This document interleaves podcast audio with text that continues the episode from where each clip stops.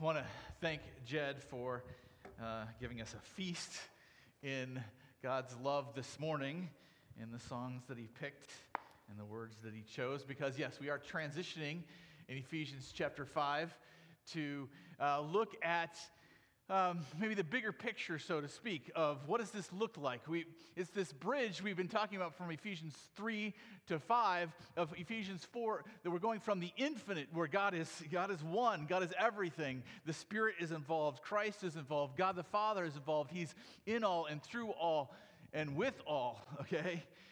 And yet, how do we experience that on a day to day basis? Because that's what Paul prayed in Ephesians chapter 3 that we would know what is the breadth and length and depth and height of God's love. How do you know God loves you? How can you live in that?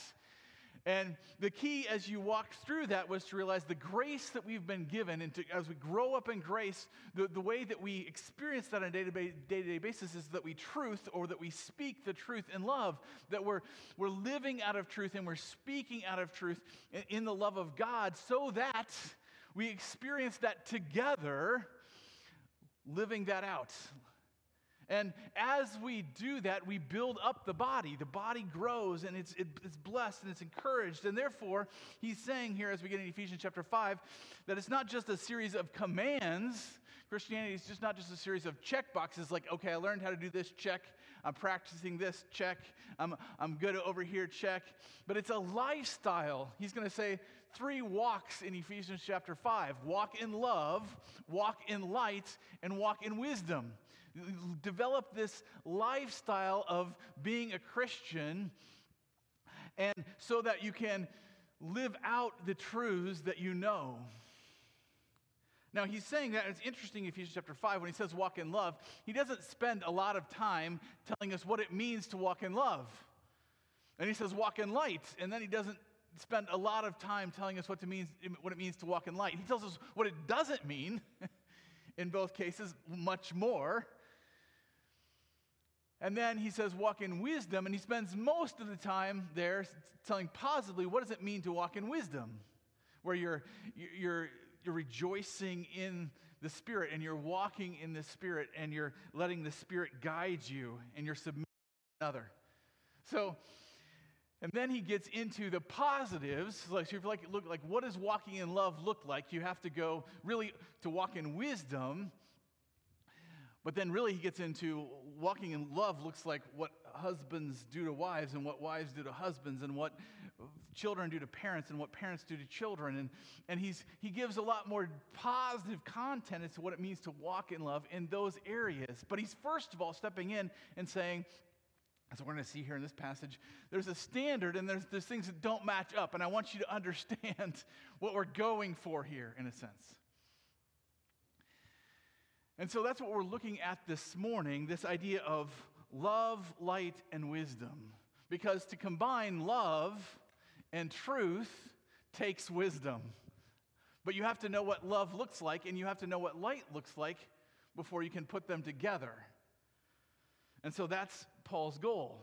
It's also interesting that he doesn't start with truth or light first, but he starts with God's love first. Primarily, I think, because again, his prayer in Ephesians chapter 3 is that we might know the love of Christ. He understands that for us to really live out the truths of what God is presenting to us, that we are one in Christ, that we're one from every tribe, tongue, and nation, this new body of Christ, this new man that's being built up into God's temple. The primary thing we need to understand and live out of is God's love, primarily. For instance, we had an amazing upheaval in American society this week when the Supreme Court announced, right, that Roe versus Wade is, is now overturned, right? And now we're into, well, what does that mean? And how's that going to look? And how's that going to play out? And of course, those of us who were, rejo- were saying, hey, abortion is evil, are rejoicing. Those who were saying, hey, abortion is good, it's best, are upset. But, uh, but if you apply what Paul is saying here, the logic that Paul's approaching this from, he's saying love is most, most important first. And yet, we would say, as, as, as people who are trying to protect both the woman and the child who is about to be born, yes, we want to love both people well, right? And that takes wisdom then. It takes truth to understand that they're both human beings created in the image of God. And then it takes wisdom to know how do we handle situations in, in ways that glorify God and in ways that uh, build up people and care for people. This is, this is what we do as Christians. We live out of God's love for us, and we live out of that primarily because God has loved us, right? Romans 5 says, For while we were still sinners, God showed his love to us by sending his son to die for us, right? And that's actually the standard that we want to get into in Ephesians chapter 5 because what he's going to say in Ephesians chapter 5, first of all, is that we need to imitate the uniqueness of God's love. He's saying if you want to walk in love, you have, need to understand what it means. And he's actually pulling this all together in a sense by saying, imitate God, which, if you think about it, is a very bold and audacious statement, right? to say, imitate the God of the universe. you can be like him. We're like, hey, God's like, he's holy. He's, he's way beyond us. He's wise and powerful and just and good. There's no way I can imitate him, and yet we are called to do that out of the relationship we now have with him, right? He says, therefore, be imitators of God as beloved children.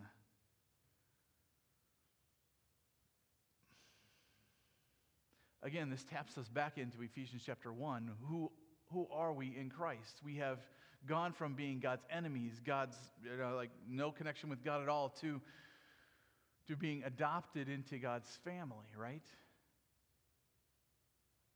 Imitate God as beloved children and walk in love as Christ loved us and gave himself up for us a fragrant offering and sacrifice to God. So here he's saying that there's a, a uniqueness or a, a standard for what it means to imitate God as God's loved, as God's beloved children. And when we say we're going to walk in love as God walked in love, well, there's a standard for what that looks like, and that is, he lists it right off here, as Christ loved us and gave himself up for us, a fragrant offering and sacrifice to God. In a sense, Paul is saying here, you want to understand what love is, let's get rid of all the other definitions and we'll go to the top. We'll understand the key definition. Do you want to understand what love is?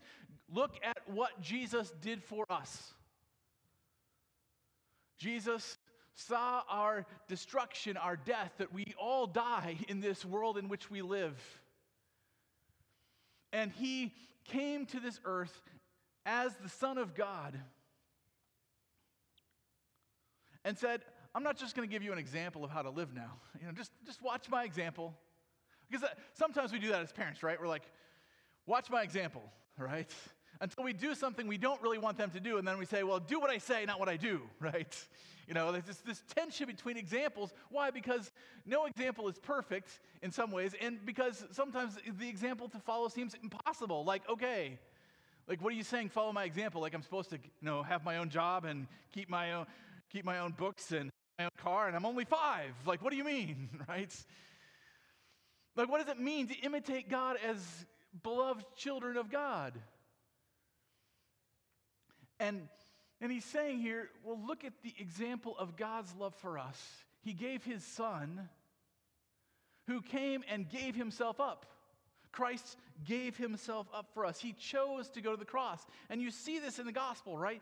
He had many opportunities where he could have kind of just tweaked the process a little bit and it would have shaved him away from having to go to the cross. He did it multiple times even before he came to the cross, right? Like there was a crowd that was rioting that was gonna, that was gonna stone him and, and kill him, and he's like, oh, I'm just gonna slide out of this. Uh, we don't know exactly how he did, but he did. There were other times when he just he didn't force the confrontation, he didn't force the response. But in that final week, what did he do? He went to the temple and he'd done it before, but he threw over the changing tables, like drove out the money changers, like, like you're not going to make my father's house a den of thieves. And before that, he then left. But this time around, he hangs around and he keeps going into the temple and like saying, This is what it means to follow God. This is who God is. And eventually, like, well, we'll kill him after the Passover festival, you know. And then Judas shows up, according to God's plan, is like, I can turn him over to you now. And they're like, we'll take it, you know. He forced the issue. Why? Because he gave his life. We even see that on the cross, right? He's hanging on the cross, and as the song goes, he could have called 10,000 angels to call him down, but what did he do? Father, into your hands I commit my spirit. And he dies. He gave up his life. It was his to give up, but he gave it up out of love for us. It says there again in verse 2 as Christ loved us and gave himself up for us.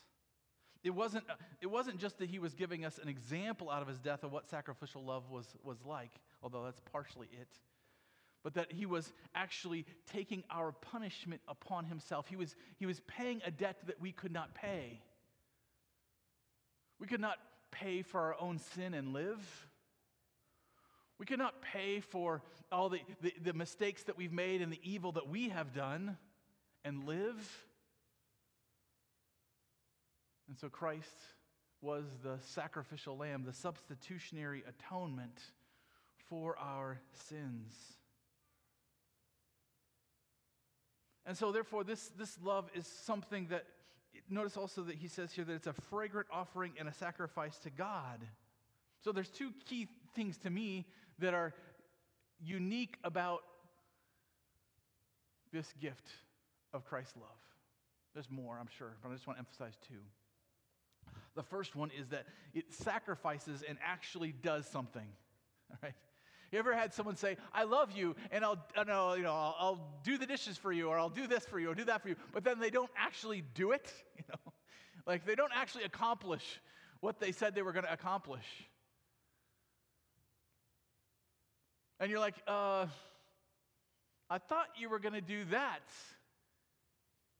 And they're like, I thought you loved me and you were going to do that. And like, oh, well, yeah, well, I forgot, or I, uh, something else came up, or, well, I'll get to it eventually, you know. And, and they don't actually do what they say. But this love does what it says, does what it promises. Not only that, but it's love that knows what is ultimate and seeks to please him. Notice here again, it's a love that doesn't, it doesn't turn it around and be like, okay, I did something amazing for you. You better do something amazing for me. he says it's a fragrant offering and a sacrifice to God. This is Jesus going to the cross, not ultimately like, you owe me one. but of, me, of him saying, Father, you're such an amazing God. I want to rescue these people so that they know you. He's saying, I love you so much, and you're worth knowing so much that I want all of these people to know you like I know you. And that's why we have passages like Romans chapter 8. And, and just, just think through this passage briefly with me, right? Romans chapter 8, verse 31 says, What then shall we say to these things? If God is for us, who can be against us? He who did not spare his own son, but gave him up for us all, how will he not also with him graciously give us all things? He's saying, Look, if God loves us enough to give us his son, don't you think he's going to take care of us in other ways too? Like, that's the ultimate. So if he takes care of us in the ultimate way, then some of the other ways that we worry about, can he not handle? You know, it's one thing we wish is that we wouldn't be charged, that we would have someone say that we're not guilty. And it says, Who shall bring any charge against God's elect? It is God who justifies. God's love for us justified us, it made us righteous. All the times when we, we look at ourselves, I'm like, I'm, I'm a failure. I'm, a, I'm an idiot. I'm stupid. What, how was I thinking that was so wrong, that was so hurtful?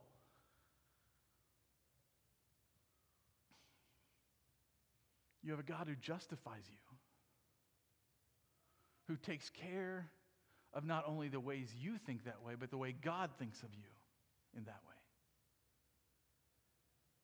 Who is to condemn? Christ is the one who died, more than that, who was raised, who is at the right hand of God, who indeed is interceding for us.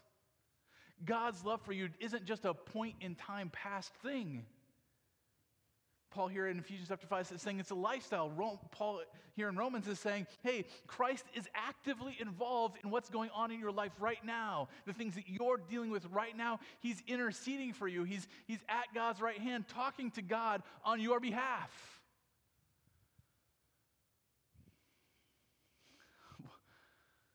That's love, right? It's the same kind of love that does the dishes and the laundry and fixes the meals and just does the lo- things of life. Christ loves us like that as well. Paul goes on, Who shall separate us from the love of Christ? Shall tribulation or distress or persecution or famine or nakedness or danger or sword? As it is written, For your sake we are being killed all the day long. We are regarded as sheep to be slaughtered. He's saying, Hey, we do look at our lives and we say, But I got all these problems. I've got all these difficulties. I've got things that, that you're like, God, why are you letting this in my life? This seems bad. There seems to be like no reason, no good that could come out of this. And yet, Paul is saying here, even with those things that we look at in our lives, those things do not separate us from the love of Christ. God's love, Christ's love for God's love for us in Christ is that kind of love that even takes the difficult things of life and can turn them to good. And that's why he says in verse 37, "No. In all these things we are more than conquerors through him who loved us." For I am sure that neither death, nor life, nor angels, nor rulers, nor things present, nor things to come, nor powers, nor height, nor depth, nor anything else in all creation will be able to separate us from the love of God in Christ Jesus our Lord. This is the gift of love that we have. If you're a Christian, you're continually trying to, to marvel at this gift, to understand it, to, to wrap your mind around it, and yet you still can't. Why? Because it's, it's such a great and awesome gift. And I could just stop here for a minute and just maybe a point of application, so to speak. In your reading of Scripture, as you read Scripture, whether it's daily or however you do it, encourage it to be daily. Does that help you adore God more? Are you falling more and more in love with God after reading Scripture? Or are you more burdened by things to do? Like, oh, I got to find the things God wants me to do because if I don't do those things, then God won't love me. That's, that's really not the point of the gospel. God loves you and therefore you get to know him.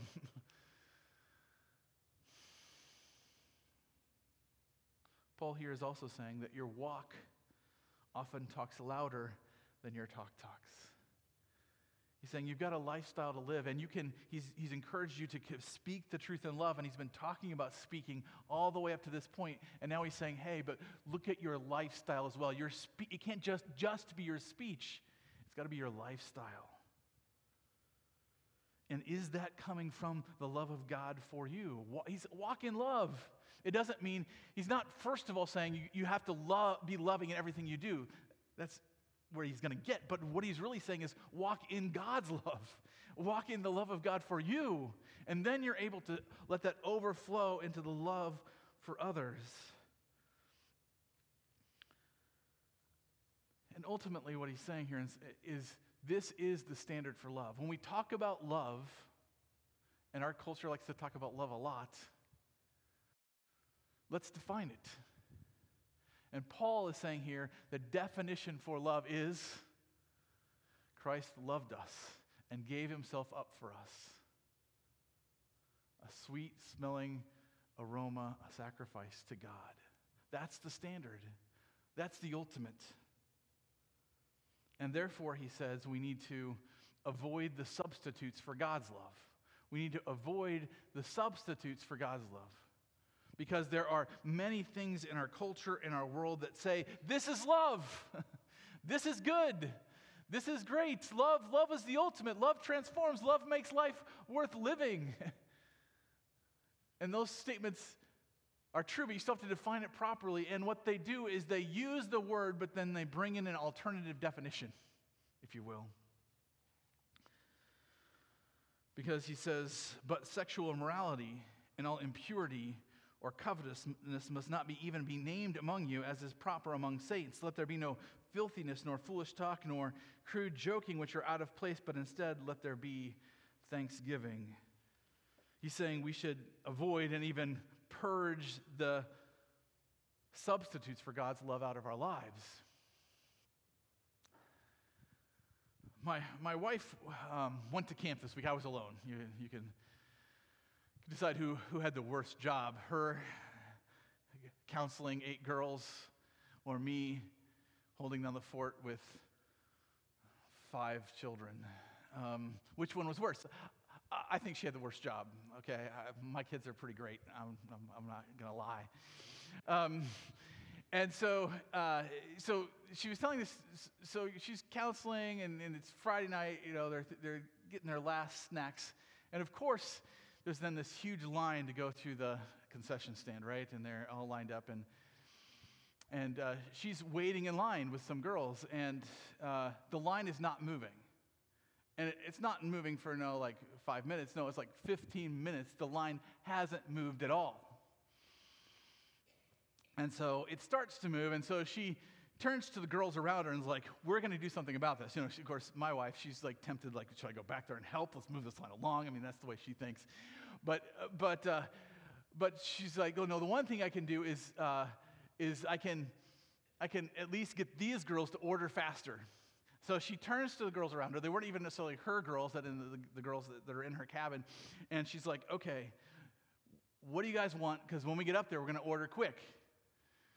And one of the girls that's standing there, she's like, Well, what I was thinking was, I've got $3, and I would get up there and I would ask the concession guy, like, I've got $3, like, what do you think's the best thing that I could get with $3? you know? Because, hey, he's the expert, you know? And Amy's like, oh, this is the problem. You know I mean? Like, what are you going to do? You're going to go up there like, hey, I got three bucks. Uh, how's this going to work? He's like, well, you could get a screamer, and then you could get some airheads, and maybe this, you know, something else. I don't know what all's up there. And, uh, and, and, and then she'd be like, well, what's a screamer? You know? Well, you go, well, no, I don't want a screamer. What else could I, you know? And it'd just be this negotiation, right, between everything that you can get out of $3 at the concession stand, you know? and I was thinking about that in terms of my sermon, you know what I mean? Because in some ways, that's what our culture does, right? It's like, like we go to the restaurant and we're like, hey, you know, you're the expert. You've been here longer. Uh, what's good to get at this restaurant? Because I want the best experience I can get at this restaurant, right? I mean, that's what we do. And in some ways, that's what we do with love. We, we like go to our culture and we say, hey, uh, what's the best experience here? You're like, you know what love is, right? I, am still trying to figure it out. And so if you could tell me what love is, then I'll try it. and that is destructive. That kills. It's not $3 at a concession stand, it's your soul. And he here lists sexual immorality, just, just all the things in life that kind of just break the rules. And again, it's, it's not so much about the rules. I, I, I want you to understand that there are truth that matters here. But again, the standard for love is Christ's love for us, that he gave himself up for us to God. And we're saying, no, just the best experience you can get, that's love? It's not love. You know, you break the rules and you can have a better experience and you can get what you want out of life. That's love. No, that's death. But people call it love. He says the word impurity is the word translated here. These, these two are kind of go together. They're two different sides. One's more about the rules. The impurity is more about treating people as objects. It's that idea of obviously purity is that sense of, of, of I'm fixed, I know what's good, I'm, I'm pursuing the good. Impurity is the idea of, well, I'm, I'm, trying to, I'm trying to negotiate my way and get what I want out of the situation. It's, it's treating people as objects or lowering their true value to something like junk. It's saying, in some ways, love doesn't matter. It's I matter more than love, more than doing what's good for the other person. And that's, the, again, the opposite of God's love for us. Christ was willing, even though he was God's son, to give himself up for us, to say they matter, even though he was God. And so he's saying, get rid of these substitutes. People say this is what love is. That's not love, selfishness. And he uses the word covetousness here, which is an interesting word. It just means desire, but then you, you know he's, what he's talking about here even fuller because later on in the passage, he says, um, verse 5, sorry, for you may be sure that everyone who is sexually immoral or impure or who is covetous, and then he adds this phrase, that is an idolater, has no inheritance in the kingdom of Christ and God. So, covetousness in some ways is not just that desire for something it's also replacing God as the ultimate with that desire. It's saying, you know, God is an ultimate, love is, or God is an ultimate, you know, this car is, or whatever else we want to put in the place of God. Therefore, he's saying again, he's kind of come back to this of, of that, that basic of desire that he's been going through all the way through here in Ephesians chapter 4. And he's saying, hey, if, if our desires are out of control, if we're just living for desires, Again, that's and saying this is love. Love is, is me getting what I want out of life. It's not love. A twist on this that I think may help you with this is that love, sometimes people say love is having what everyone else has. Like, well, if, this, they have this, then I should have it too. If you loved me, you'd give me, you know, Children do that to their parents all the time, right? Like, well, my, this sibling got this, so I should get it too, right? When that might not be what's best for you in the situation. Love is that sacrificial doing what's best for the other person. But if we redefine love as love is me getting what everyone else has, then it's really all about what I want. homosexuality, transgenderism, other forms of sexual immorality. In some ways, are people saying, well, if you have this, then why can't I have it too? And why can't I get it my way and not your way? It adds that impurity aspect of it doesn't matter so much, people are just objects to get what I want. And Paul here is saying these things shouldn't be named amongst Christians. There shouldn't, in some ways, you say, there shouldn't even be a hint of this. Why? Because we know what true love is. We should not be fooled by the substitutes. We understand God's love for us, that He gave Himself up for us. And He goes on and says that we shouldn't even joke about these things. Why? Because we have received grace. He's not saying, hey, we shouldn't joke with each other. What he's saying is, we shouldn't joke about what love looks like. Because this is deadly serious in a sense. Love is the example of what Christ did for us.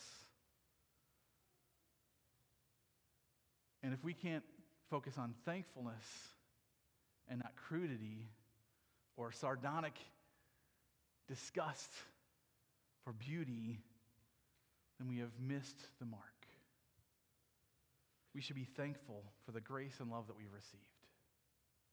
This should be our dominant thing. if we understand what God's love did for us, we should, we should be operating out of that. We should be thankful and grateful for the gracious love that we have received. And so, Paul here is ultimately saying, look, this is what love is, this is what love isn't. And he adds, then stops by saying, don't be fooled which is fascinating to me. But he lives in a culture where there's somewhat similar to our culture, where there's a lot of different voices saying a lot of different things about what's ultimate, what's God, and what's not God. And what, what's best for people's lives and how people should operate. And there's many schools of thought in Greek culture about you, know, you need to be an ascetic, you need to deny yourself. And no, you just need to be a hedonist. Just enjoy all the pleasure you have. And you how, did, how does Christian, Christianity weave its way through there? And he's saying, we start with understanding the gospel. of what, what it means for God to love us. And we should not be deceived. Again, notice what he says at the end there. Let no one deceive you with empty words, vain words. There's a lot of people talking about there, out there about what's love, what's not love, about what's loving, what's not loving. Don't be deceived. We know the love of God and we know what true love, sacrificial love, looks like. Let's keep our eyes there.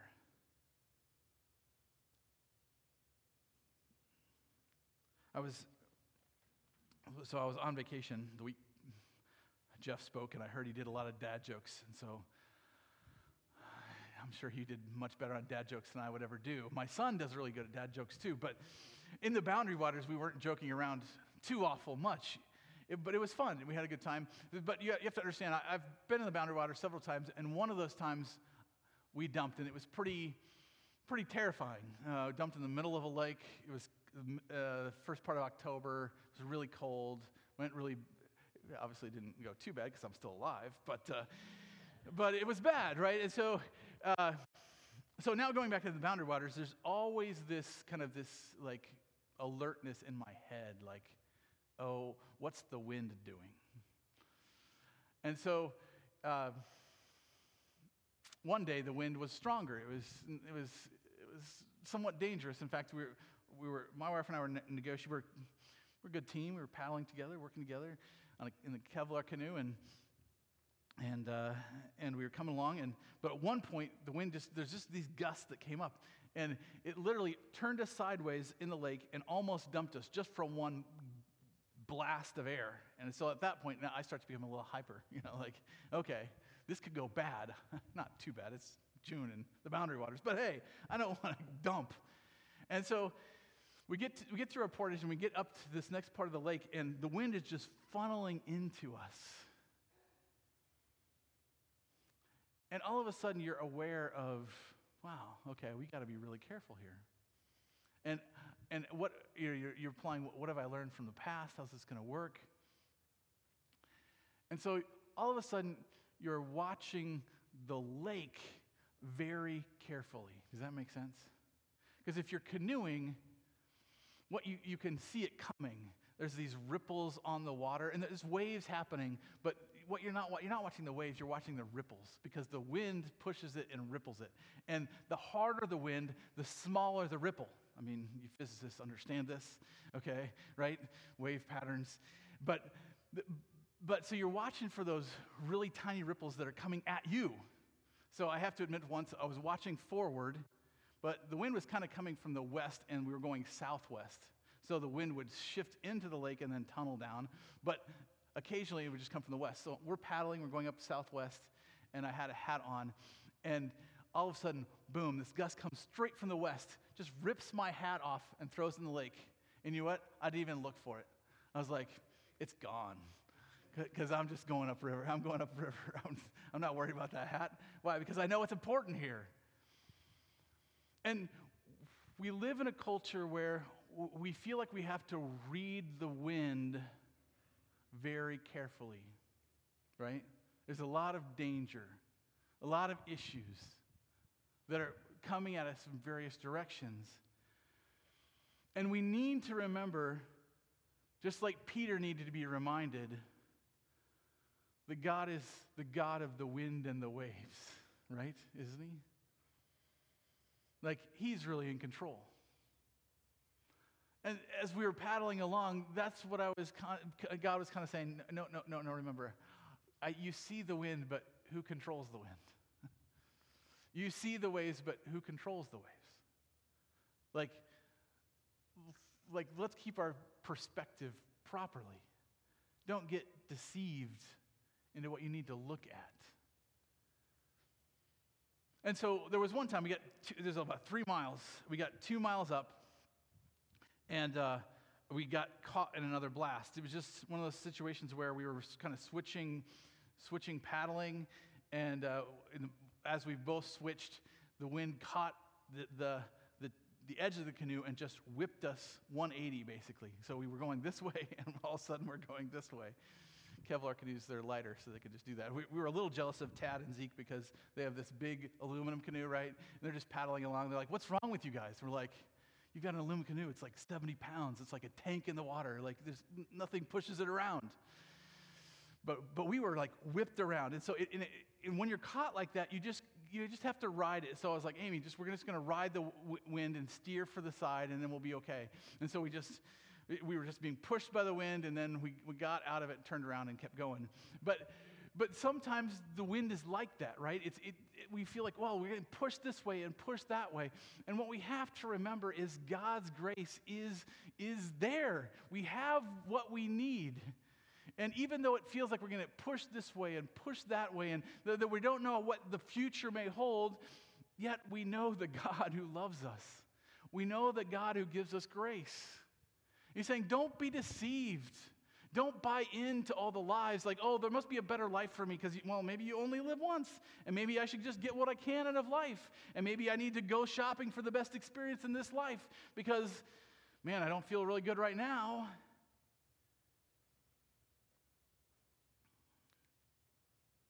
And Paul here adds a reminder.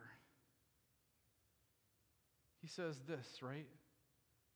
He says, don't, be, don't let anyone deceive you with empty words, for because of these things, the wrath of God comes upon the sons of disobedience. And some people might say, well, okay, we're back to the wrath of God, right? You're like, well, this is why do we have to add wrath to love here? But anyone who knows what it means to love means that you get angry when those who you love are hurt. And let, let me ask you, what deserves judgment more than lying about what love truly is? What deserves judgment more than lying about what love truly is? Because that's what this culture, with all its voices, is saying is that there's a better version of love. There's a better version of, you know, fill in the blank.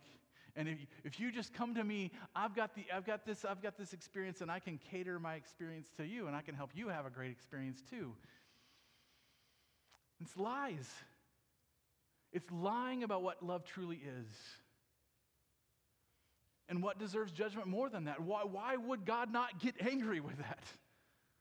Because He gave His Son out of love for us. To show us what love truly is. Now, someone might say, Well, I haven't experienced true love.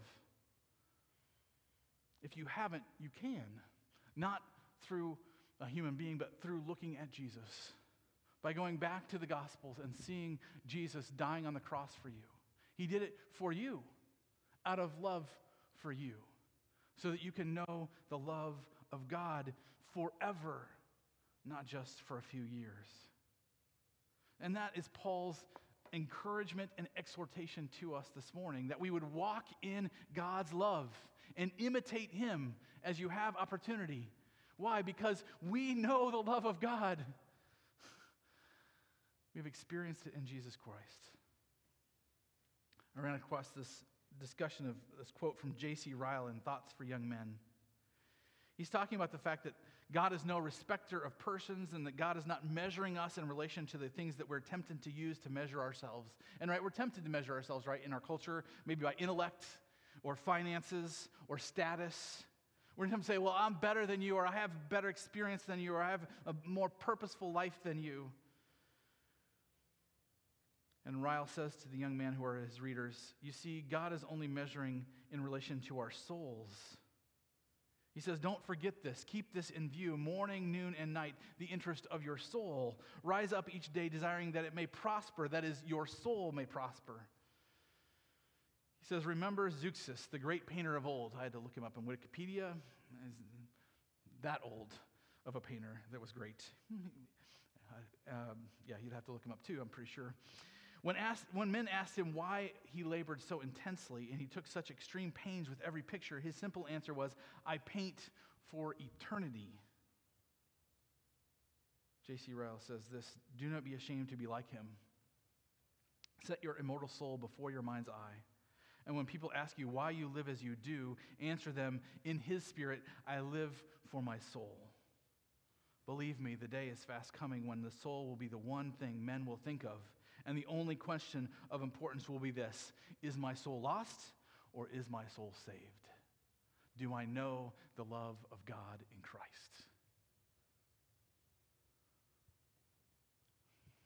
And so, my question to you, first of all, is do you, do you know the love of God in Christ? Have you heard the good news of what Jesus did on the cross? I talked about it already this morning, right?